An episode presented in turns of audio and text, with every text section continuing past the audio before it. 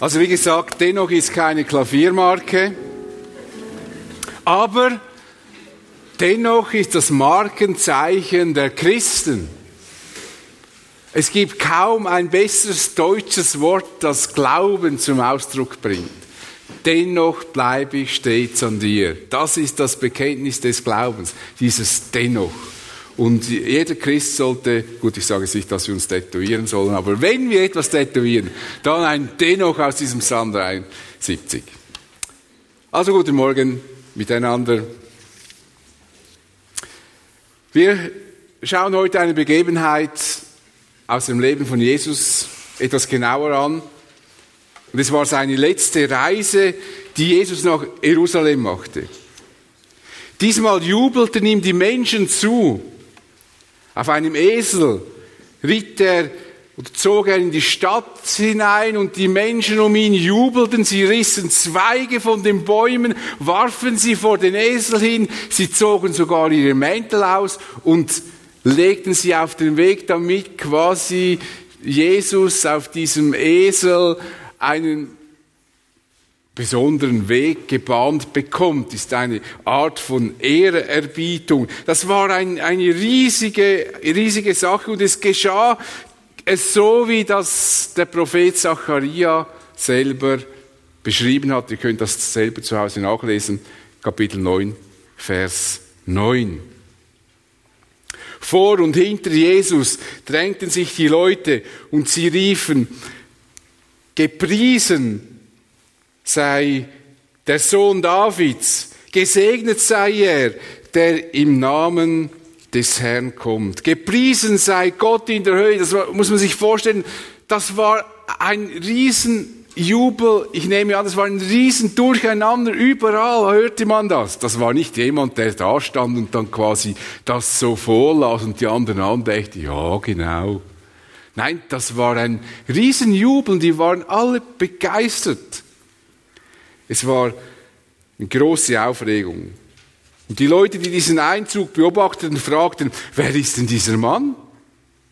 Und sie bekamen die Antwort von denen, die Jesus begleiteten und umjubelten, sagte, das ist der Prophet Jesus aus Nazareth in Galiläa. Wie müsste man diesen Satz richtig betonen, um zu verstehen, was die hier eigentlich sagen? Welches Wort müsste man besonders betonen? Das ist der Prophet. Das ist der Prophet. Nicht irgendeiner. Der Prophet. Und welcher Prophet ist da gemeint? Da müssen jetzt eigentlich alle, die Alttestamentkurse besucht haben, so müssen flugs diese Bibelstelle wissen. Bei Mose, äh, also einen Propheten wie dich werde ich. Und wo steht das? Ja, das ist schon mal sehr gut, oder? Das ist schon mal sehr gut. 5. Mose, Kapitel 18, Vers 15. Einen Propheten wie mich wird der Herr, dein Gott, aus euren Brüdern, aus eurer Mitte erwecken. Auf den sollt ihr hören. Dieser Prophet ist gemeint. Dieser Prophet, den Mose angekündigt hat, einen Propheten wie mich, eben der Sohn Davids, dieser eine Prophet, der wird kommen und die Leute fragen, wer ist jetzt das, der in Jerusalem einzieht? Und die, und die, die äh, Freunde von Jesus, die das wussten, sagten, das ist jetzt eben der Prophet. Der, der angekündigt ist, auf den Israel wartet, auf den jeder jetzt von euch hören sollte. Jesus ist dieser Prophet. Und in Jerusalem angekommen, betrat Jesus den Tempel und er war dermaßen entrüstet über das Treiben im Tempel, dass er die Händler und Geldwechsler aus dem Tempel hinauswarf. Das war natürlich auch nicht unbedingt äh, das, was die Leute erwartet hatten. Und er sagte ihnen, es heißt in der Schrift, mein Haus soll ein Haus des Gebetes sein, ihr aber macht eine Räuberhöhle daraus. Katastrophe. Und dann heilte Jesus Blinde und Lahme, die zu ihm kamen. Und wie das zu erwarten ist, ärgerten sich die Priester und Schriftgelehrten maßlos über das, was Jesus tat und was er sagte. Sie wollten Jesus töten, das war schon beschlossene Sache. Aber wie sollen sie ihn töten, wenn er, wenn er noch Kranke heilt, Lahme heilt und Blinde sehend macht? Und dann schreien die Leute noch, gepriesen sei der Sohn Davids. Natürlich wussten die Schriftgelehrten, was damit gemeint war. Natürlich wussten sie, wenn die Leute das schreiben, dass sie den Messias meinen, eben diesen Propheten. Und das ärgerte sie nochmals maßlos, weil sie dachten, dass sie wollten nicht wahrhaben, dass Jesus das ist. Und dann sagen sie Jesus, hörst du eigentlich, was die da rufen? Mit anderen Worten, warum sagst du denen nicht, sie sollen aufhören? Das ist ja ungeheuerlich, was sie von dir sagen. Ja, aber Jesus hat das natürlich gehört. Und er sagt ihnen etwas ganz Einfaches. Gewiss, habt ihr nie vom Wort gelesen, unmündigen und kleinen Kindern hast du dein Lob in den Mund gelegt. Habt ihr das nicht gehört? Seht jetzt, ihr seid zwar studiert, ihr meint, ihr hättet alles im Griff, aber die, die mich erkennen und von denen das Lob kommt, das sind die normal, das normale Fußvolk. Die loben mich, die wissen, wer ich bin. Oder wollen es wenigstens wahrhaben. Und dann verließ Jesus den Tempel und er ließ diese Männer stehen. Am anderen Morgen ging er nochmals in den Tempel und predigte dort. Und die Priester und religiösen Führer des Volkes waren immer noch verärgert und sagten zu Jesus, woher nimmst du dir das Recht, das alles zu tun? Wer hat dir die Vollmacht dazu gegeben? Und Jesus sagt, ich kann euch das schon sagen, aber ich sage euch das nur, wenn ihr vorher eine Frage mir beantwortet. Und dann fragt er sie, woher, also die Taufe des Johannes, woher stammt sie? Vom Himmel oder von Menschen? Keine schwierige Frage, oder? Wenigstens müsste man denken, für Priester und Schriftgelehrten nicht besonders schwierig. Und jetzt hatten sie aber ein Problem. Jetzt beginnen sie zu überlegen. Sie überlegen miteinander hin und her. Also vermutlich haben die wie die Köpfe zusammengesteckt und sagen, was sagen wir jetzt ihm und, und wie geben wir jetzt Antwort? Wenn wir antworten, vom Himmel wird, vom Himmel wird er sagen, warum habt ihr Johannes dann nicht geglaubt? Dann stehen wir auch blöd da. Also ungläubig. Antworten wir aber von Menschen, dann müssen wir uns vor dem Volk fürchten. Denn alle sind der Ansicht, dass Johannes ein Prophet war. Also wir haben ein Problem, ob wir so antworten oder so. Man hat meistens ein Problem, wenn Gott uns eine Frage stellt und wir nicht die ehrliche Antwort geben wollen. Also zum einen mussten sie fürchten, dass, dass sie durch Jesus bloßgestellt werden als ungläubig, weil sie Johannes nicht ernst nahmen, wenn es ja, wenn ein Prophet ist, wenn das vom Himmel kommt. Und auf der anderen Seite mussten sie befürchten, dass sie vom Volk gelüncht werden, weil die glauben, dass Johannes ein Prophet ist. Und jetzt machen sie etwas ganz Cleveres, was man ja äh, sehr gut machen kann. Man findet eine ganz billige Ausrede. Wir wissen es nicht. Aha. Sie wissen es nicht. Wir wissen es nicht. Und Jesus sagt ihnen, ja gut, dann kann ich euch auch nicht beantworten, woher ich meine Vollmacht habe. Mit Lügen und, mit Lügen und Hinterliss bekommt niemand Zugang zur Wahrheit. Wer Jesus nicht aufrichtig begegnet, der verdient keine direkte Antwort. Das ist so auch bis heute. Wenn wir nur fragen und Gott nur Fragen stellen, um uns etwas zu beweisen oder Gott irgendwie zu kritisieren, dann werden wir keine Antwort bekommen. Wenn wir uns selber anlügen und Gott anlügen, dann müssen wir nicht erwarten, dass er uns eine Antwort gibt, die uns hilft. Mit Lügen und Hinterlist bekommen wir keinen Zugang zur Wahrheit. Und trotzdem, und das ist ja eigentlich das Verwunderliche, lässt Jesus diese Männer, die nichts anderes im Sinn haben, als ihm umzubringen, nicht einfach stehen. Er spricht weiter mit ihnen. Er beantwortet ihnen nicht die Frage nach der Vollmacht, weil hätte er sie beantwortet, dann hätten sie ihn auch einfach gelüncht. Dann ist ein Gottesläster. Wenn er gesagt hat, ich habe meine Vollmacht vom Vater, denn ich bin der Sohn Gottes.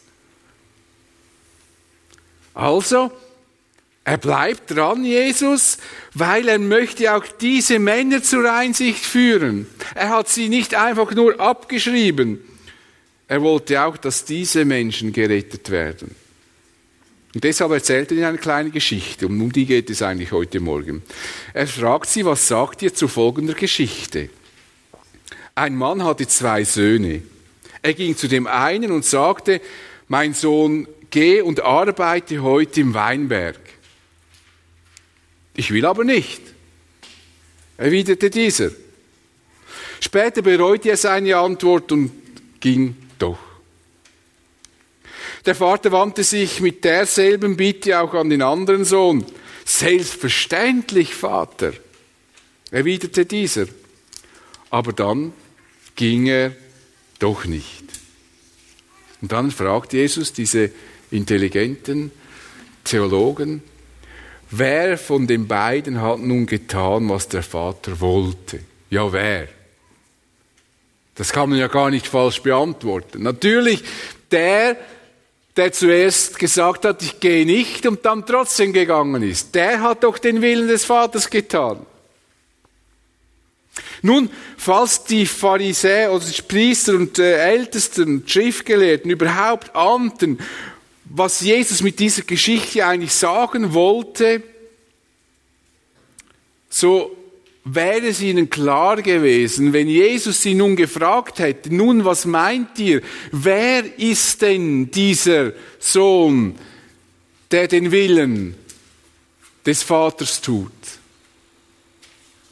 Dann hätten sie gesagt, wir. Wir. Das wäre für sie klar gewesen. Natürlich sind wir es. Wir, wir sind die Religiösen in diesem Volk. Wir sind die, die die Gesetze halten. Wir sind die, die die Gebete durchführen, die, die alles verzehnten, die Opfer bringen, die die Gesetze beobachten. Wir natürlich, wir sind die, die das tun. Sie sind die Leiter, die das Volk mit aller Anstrengung vor dem Abfall bewahren wollen. Aber Jesus sagt etwas, das diese Leute zur Weißglut treiben musste. Ich versichere euch, die Zolleinnehmer und die Huren kommen eher ins Reich Gottes als ihr. Dann erklärt er, wieso. Denn Johannes ist gekommen und hat euch den Weg der Gerechtigkeit gezeigt und ihr habt ihm nicht geglaubt. Die Zolleinnehmer und die Huren dagegen haben ihm geglaubt.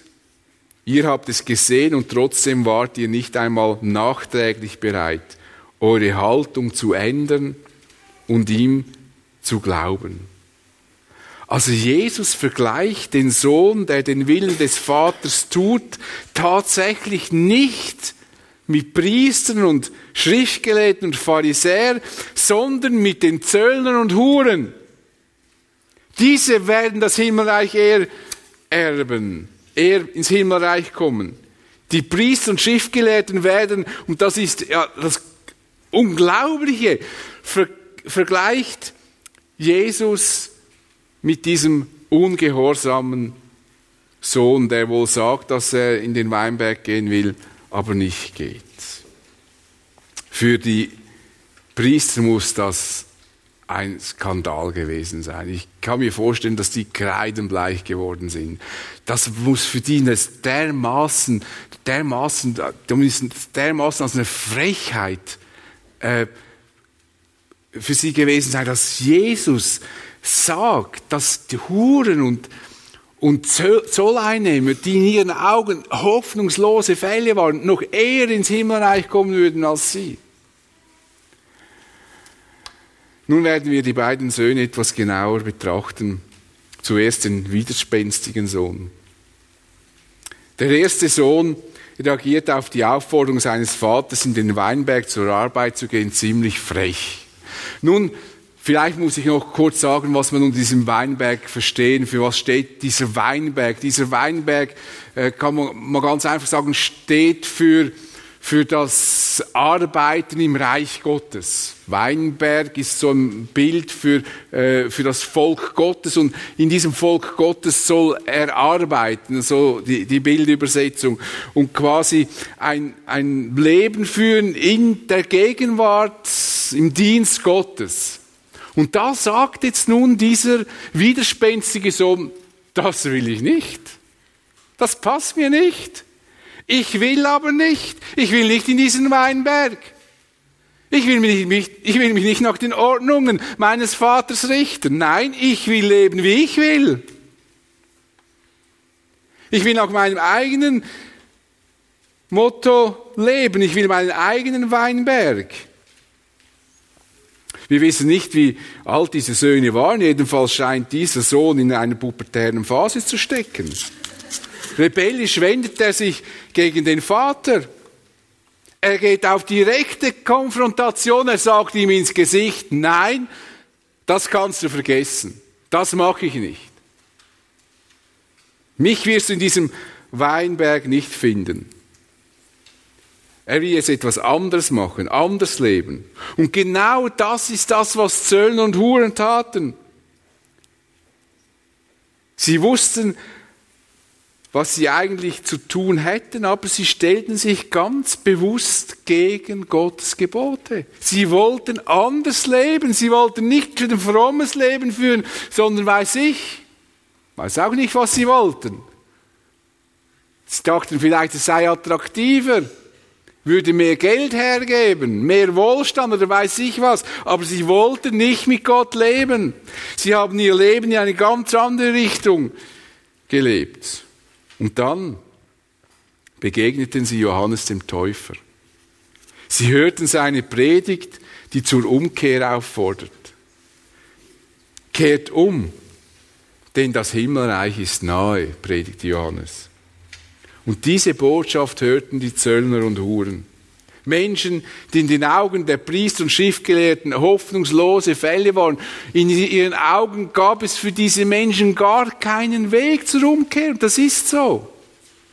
Nach dem Gesetz Mose gibt es kein, kein Opfer für das, was sie getan haben. Es gibt keine Chance. Aber Gott, das Erbarmen ist größer als das Gesetz des Mose. Diese Menschen bereuten ihre Gott, ihr gottloses Leben und wollten so leben, wie es Gott gefällt. Deshalb bekannten sie ihre Sünden und ließen sich von Johannes taufen. Sie bereuten, dass sie Gott dermaßen frech ins Gesicht sagten, sie würden nicht nach seinen Geboten leben. Der Zöllner Zachäus ist ein Beispiel für diese radikale Veränderung. Als er sich entschlossen hatte, ein Leben nach dem Willen Gottes zu führen, sagte er Jesus, Herr, die Hälfte meines Besitzes will ich den Armen geben und wenn ich von jemand etwas erpresst habe, gebe ich ihm das Vierfache zurück. In diesem Leben hat sich etwas Grundlegendes verändert. Da ist etwas neu geworden, wirklich neu, radikal neu. Diese Veränderung hat eben konkrete Auswirkungen. Jesus sagte es ihnen klipp und klar, die Zolleinnehmer und Huren kommen eher ins Reich Gottes als ihr. Zöllner und Huren kommen eher ins Reich Gottes. Aber warum sind denn Zöllner und Huren die besseren Menschen? Warum? Was denkt ihr? Warum kommen die eher ins Reich Gottes?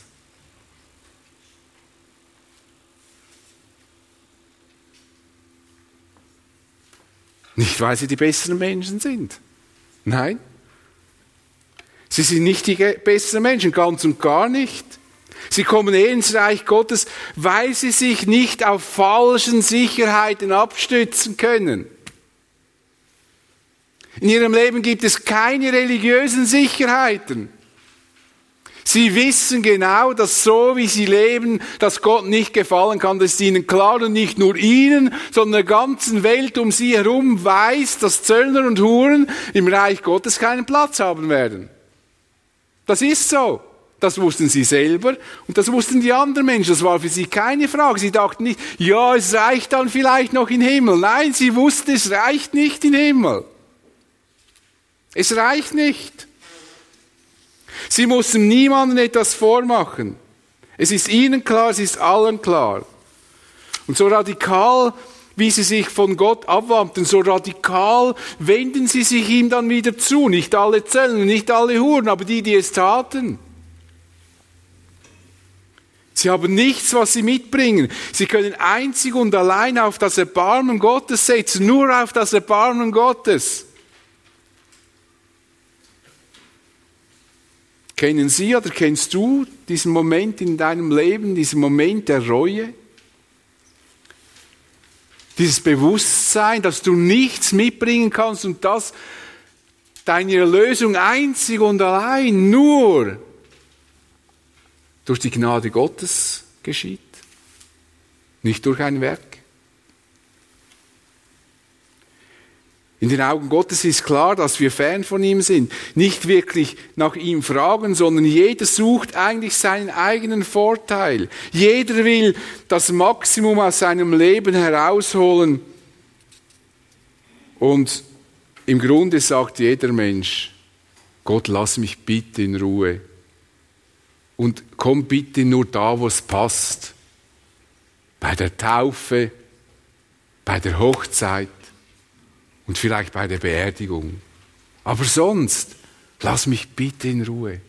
Ich will mein Leben gestalten, so wie ich mir das vorstelle. Und gut, wenn ich dann irgendwo im Dreck sitze und mein Leben an die Wand gefahren habe, wäre es vielleicht nicht schlecht, wenn du da dann vielleicht auch noch kommst. Aber sonst Taufe, Hochzeit und Tod, das reicht eigentlich.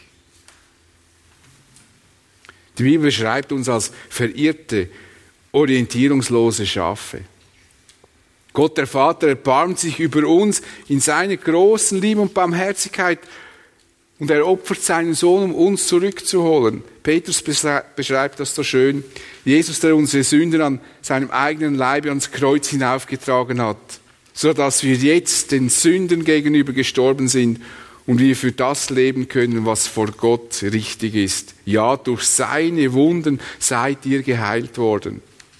Ihr wart umhergeirrt wie Schafe, die sich verlaufen haben, doch jetzt seid ihr zu dem zurückgekehrt, der als euer Hirte und Beschützer über euch wacht. Jetzt seid ihr zurückgekommen, ihr seid weggegangen und seid zurückgekommen. Wer Jesus sein Leben anvertraut, der wird merken, dass sich sein Leben verändern wird. Denn eine echte Hinwendung zu Jesus geschieht nie und nimmer ohne praktische Auswirkungen. Glaube will und muss gelebt werden. Willst du wenn du das nicht schon getan hast, dem Ruf Gottes folgen, so wie die Zöllner und Huren? Nun, der anscheinend brave Sohn benimmt sich vorbildlich und ist gegenüber seinem Vater sehr freundlich. Selbstverständlich. Vater. Natürlich. Mache ich doch gern für dich. Klar gehe ich hin. Sofort. Doch dann macht er etwas anderes. Komisch. So sah Jesus die führenden geistlichen Leute in Israel. Sie meinten, sie würden so leben, wie es Gott gefällt. Ja, sie strengten sich an. Wir tun Unrecht, wenn wir meinen, dass diese Leute nichts getan hätten für ihren Glauben. Im Gegenteil. Da könnten wir vermutlich atemlos hinterherhecheln. Wir kämen gar nicht nach, was die, gar nicht nach mit dem, was sie alles taten für ihren Glauben. Sie strengten sich an, sie bemühten sich, ein religiöses Leben zu führen. Sie waren bereit, viele Gesetze und Vorschriften zu befolgen, die Opfer von ihnen verlangten.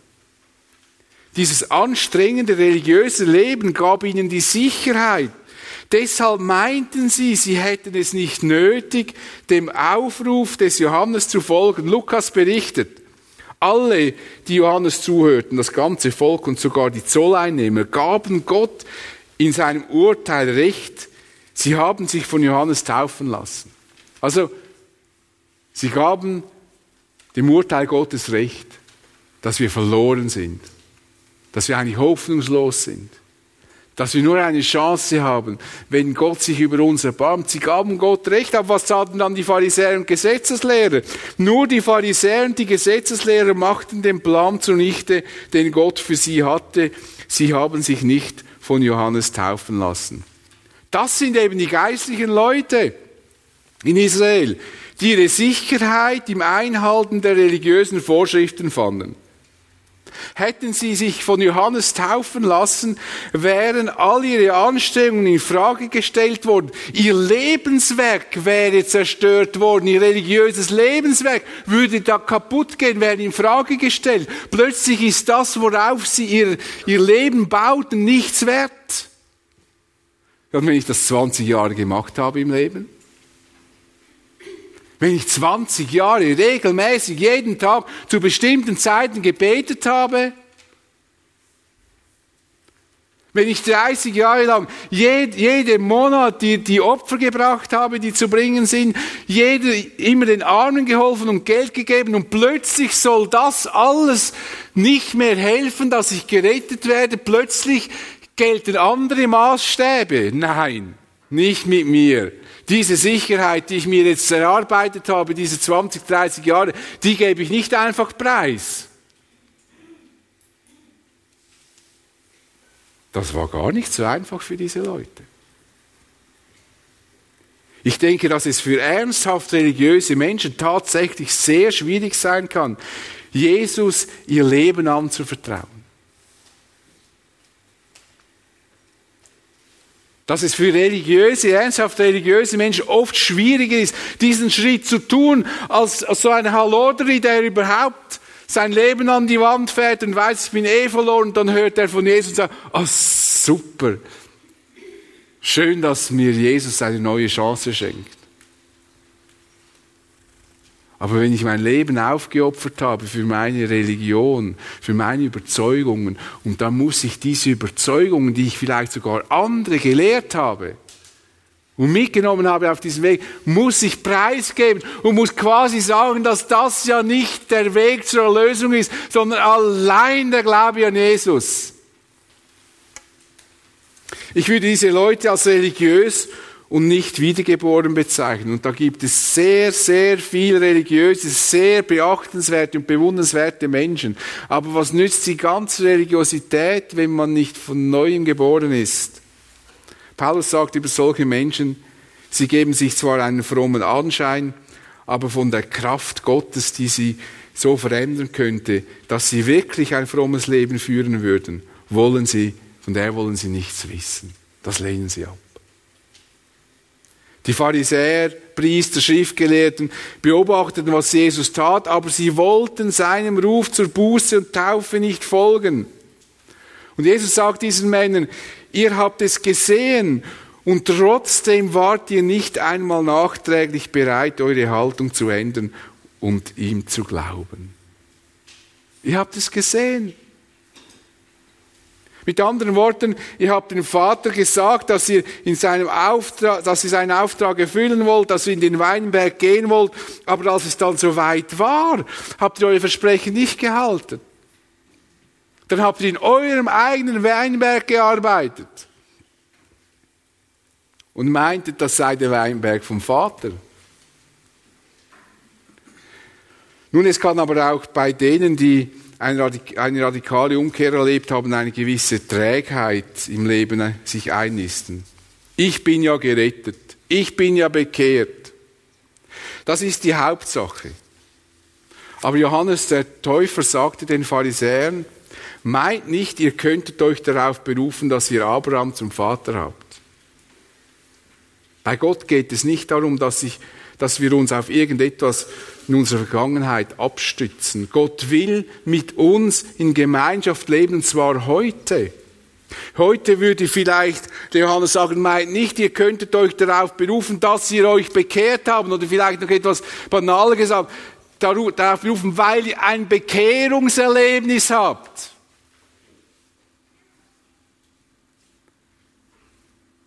Es geht nicht um das Bekehrungserlebnis. Ich halte sehr viel von Bekehrung und wenn Sie noch nicht bekehrt sind, machen Sie es bitte heute Morgen sofort. Das ist das, das Entscheidendste, was Sie tun können in Ihrem Leben. Aber es geht nicht um das Bekehrungserlebnis, dass ich dann so in den Hosensack nehme und dann nach zehn Jahren wieder rausnehme und sage, ah oh, ja genau, ich habe mich ja bekehrt. Und jetzt lebe ich wieder. Sondern was ist denn Bekehrung? Ich habe euch diese Frage extra aufgeschrieben. Bekehrung ist nichts anderes als, ich muss von vorne anfangen, was hat Jesus gemacht? Hat er, hat er die Menschen gerufen, sich zu bekehren? Hat er gesagt, bekehrt euch? Nein. Was hat er gesagt?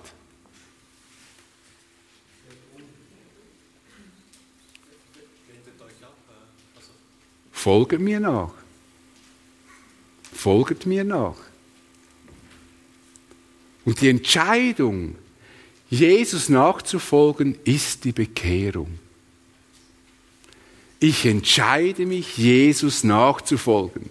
Jesus ruft in die Nachfolge. Er ruft nicht zu einem Bekehrungserlebnis, das ich dann archiviere und dann quasi im Himmel hervornehme und sage, siehst du, da habe ich es archiviert sondern die Bekehrung, das ist die Entscheidung, ein Leben mit Gott zu leben, Jesus nachzufolgen. Das ist Bekehrung. Ich kehre um und folge Jesus nach. Das ist etwas Dynamisches. Ich will es nochmals zur Sicherheit sagen, ich habe nichts gegen Bekehrung. Wenn jemand zu mir kommt und sagt, ich will mich jetzt bekehren, dann beten wir miteinander. Aber was tun wir? Wir beten um der, der betet und sich bekehren will, lädt Jesus in sein Leben ein und sagt, jetzt möchte ich dir nachfolgen. So geht doch das. Man bekennt seine Schuld und entschließt sich, Jesus nachzufolgen. Das ist Umkehr. natürlich ist es wichtig, dass wir darauf achten, auch dass christliche Lehre nicht verfälscht wird. Aber wir müssen auch Acht geben, dass sich dann unser Christsein nicht nur noch in unseren Köpfen abspielt. Jakobus sagt, hört euch diese Botschaft nicht nur an, sondern handelt auch danach, andernfalls betrügt ihr euch selbst. Also wir müssen aufpassen, dass wir nach 10, 20 Jahren Christsein nicht zu Kopfakrobaten werden. Wir wissen dann, wie es läuft. Und wir wissen glücklicherweise ja immer, was die anderen falsch machen. Oder? Und wisst ihr, wann, in wel, wann man am wenigsten Fehler macht? Am wenigsten Fehler macht man, wenn man nichts macht. Aber der größte Fehler, den man dann begeht, ist, dass man nichts macht. Aber man kann nicht groß kritisiert werden. Man kann nichts Falsches sagen. Wenn ich auf der Straße predige, dann kann mir einer sagen, ja, aber das hast du jetzt nicht so gut gesagt. Okay, ist möglich. Dass ich das nächste Mal besser sage. Aber wenn ich gar nicht predige und gar nie etwas im Reich Gottes tue, dann kann ich keine Fehler machen, kann ich auch nicht wachsen. Es ist immer einfacher, einen Fußballmatch am Fernsehen zu beobachten und sich darüber aufzuregen, dass er jetzt den Ball nicht ins Tor bringt, weil wenn ich jetzt dort gestanden wäre, hätte ich den nämlich wirklich dann reingeknallt. Der war ja so, das war so einfach, oder? Es ist immer einfach, wenn man zuschaut. Aber wenn, wenn dann dieser Fußballer schon eine Stunde lang auf diesem Feld hin und her den Ball nachgesprungen ist und dann noch die Kraft braucht, um den ins Tor zu schieben, sieht das vielleicht anders aus, als wenn ich da mit meinen Pomschips vor dem Fernseher hocke. Und so kann es auch sein bei Christen. Es gibt Christen, die machen gar nichts mehr, weil sie sehen, was die anderen alle, alles falsch machen, deshalb machen wir nichts. Können wir nichts falsch machen. Kann man uns auch nicht kritisieren. Aber so funktioniert das nicht.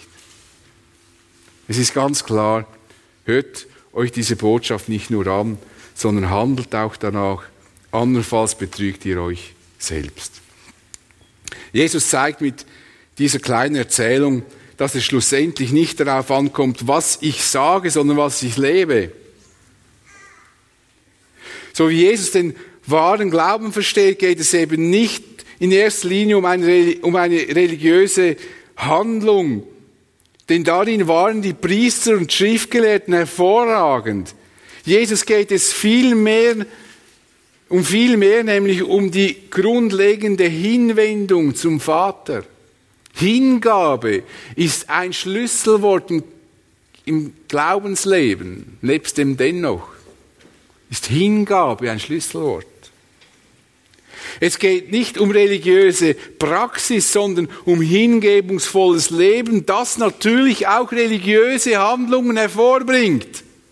Zum Beispiel das Gebet ist eine religiöse Handlung. Wenn ich jetzt sagen würde, ja, also als Christ muss ich ja nicht beten, ist ja nicht, wir, wir, wir bauen ja nicht auf religiösen Handlungen auf, dann ist das ein Missverständnis. Aber wenn ich meine, dass die religiöse Handlung mir die Sicherheit gibt und Geborgenheit, dann habe ich es am falschen Ort aufgezäumt. Sondern es geht um hingebungsvolles Leben und hingebungsvolles Leben bringt auch religiöse Praxis hervor. Deshalb seid ihr im Gottesdienst. Deshalb beten wir, deshalb singen wir Lieder und ehren Gott damit. Das ist religiöse Praxis, das ist nicht schlecht. Das ist sogar richtig. Aber das muss aus einem hingebungsvollen Leben kommen, um nicht daraus, dass ich denke, ja, ich, wenn ich regelmäßig in Gottesdienst gehe, dann komme ich in den Himmel. Nein, wir kommen in den Himmel, wenn sich Gott über mir erbarmt. Dann komme ich in den Himmel. Natürlich, und wenn du in den Gottesdienst kommst und dich heute bekehrst, dann kommst du auch in den Himmel, wenn du nicht bekehrt bist. Das stimmt natürlich auch. Aber dann ist es auch nicht eine Praxis, dass ich ein Bekehrungserlebnis mache, sondern dann ist es den Entschluss, ein hingegebenes Leben zu führen. Und Paulus beschreibt das folgendermaßen. Ich habe euch vor Augen geführt, Geschwister, wie groß Gottes Erbarmen ist. Die einzige angemessene Antwort darauf ist die, dass ihr euch mit eurem ganzen Leben Gott zur Verfügung stellt und euch ihm als ein lebendiges und heiliges Opfer darbringt, an dem er Freude hat. Das ist der wahre Gottesdienst und dazu fordere ich euch auf. Richtet euch nicht länger nach den Maßstäben dieser Welt, sondern lernt in einer neuen Weise zu denken, damit ihr verändert werdet und beurteilen könnt, ob etwas Gottes Wille ist, ob es gut ist, ob Gott Freude daran hat und ob es vollkommen ist. Egal, ob wir Gott zuerst ein Nein entgegenschleuderten oder ob wir ihm sagten, wir möchten in diesen Weinberg gehen und seinen Willen tun. Egal, ob du dann gegangen bist oder nicht. Aber heute können wir uns wieder dazu entschließen, das wirklich auch zu tun und diesen Weinberg zu betreten, dein Leben zu führen in der Gemeinschaft mit Gott. Das ist das, was sich Gott wünscht. Religiös oder hingegeben, das muss jeder für sich selber beurteilen. Was Gott wünscht, ist ein Leben, das ihm hingegeben ist. Amen. Ich bete mit uns. Ich möchte dir danken, Vater, dass es bei dir nicht um Erfüllung von Gesetzen geht, Erfüllung von Vorschriften, dass alles gibt uns sogar falsche Sicherheiten und manchmal ist das auch sehr bedauerlich, wie aufopfern Menschen leben und meinen, dass das zählt, worauf sie bauen. Und dass sie deine Einladung gar nicht annehmen. Herr, und hilf, dass wir das verstehen, dass wir wirklich unser Leben mit dir leben. Dass wir uns nicht auf falschen Sicherheiten abstützen, sondern dass wir mit dir unterwegs sind. Dass wir in einer guten Beziehung mit dir unterwegs sind. Dass wir erkennen, dass, dass wir ewiges Leben haben, nur ein Geschenk von dir ist und nichts mit unseren Taten zu tun hat. Es ist dein großes Erbarmen und es ist deine unbeschreibliche Gnade. Und danke, Herr Jesus, dass du sogar diese Priester und Schriftgelehrten, die dich dermaßen angegriffen haben, nicht einfach links liegen gelassen hast, sondern du hast ihnen nochmals eine Gelegenheit gegeben, dass sie zur Erkenntnis kommen könnten. Danke, dass auch da deine Gnade und Barmherzigkeit einmal mehr sichtbar geworden ist. Du weißt, wo jedes von uns steht, dir gegenüber, ob wir eher in die religiöse Richtung neigen oder in die hingegebene. Du kannst schenken, dass in unserem Leben da, wo Korrektur nötig ist, sie auch geschehen kann. Danke, dass wir bei dir immer wieder auch die Gelegenheit haben, einfach neu anzufangen. Auch wenn wir mal in die falsche Richtung gelaufen sind, dass die Umkehr möglich ist. Wir danken dir dafür. Amen.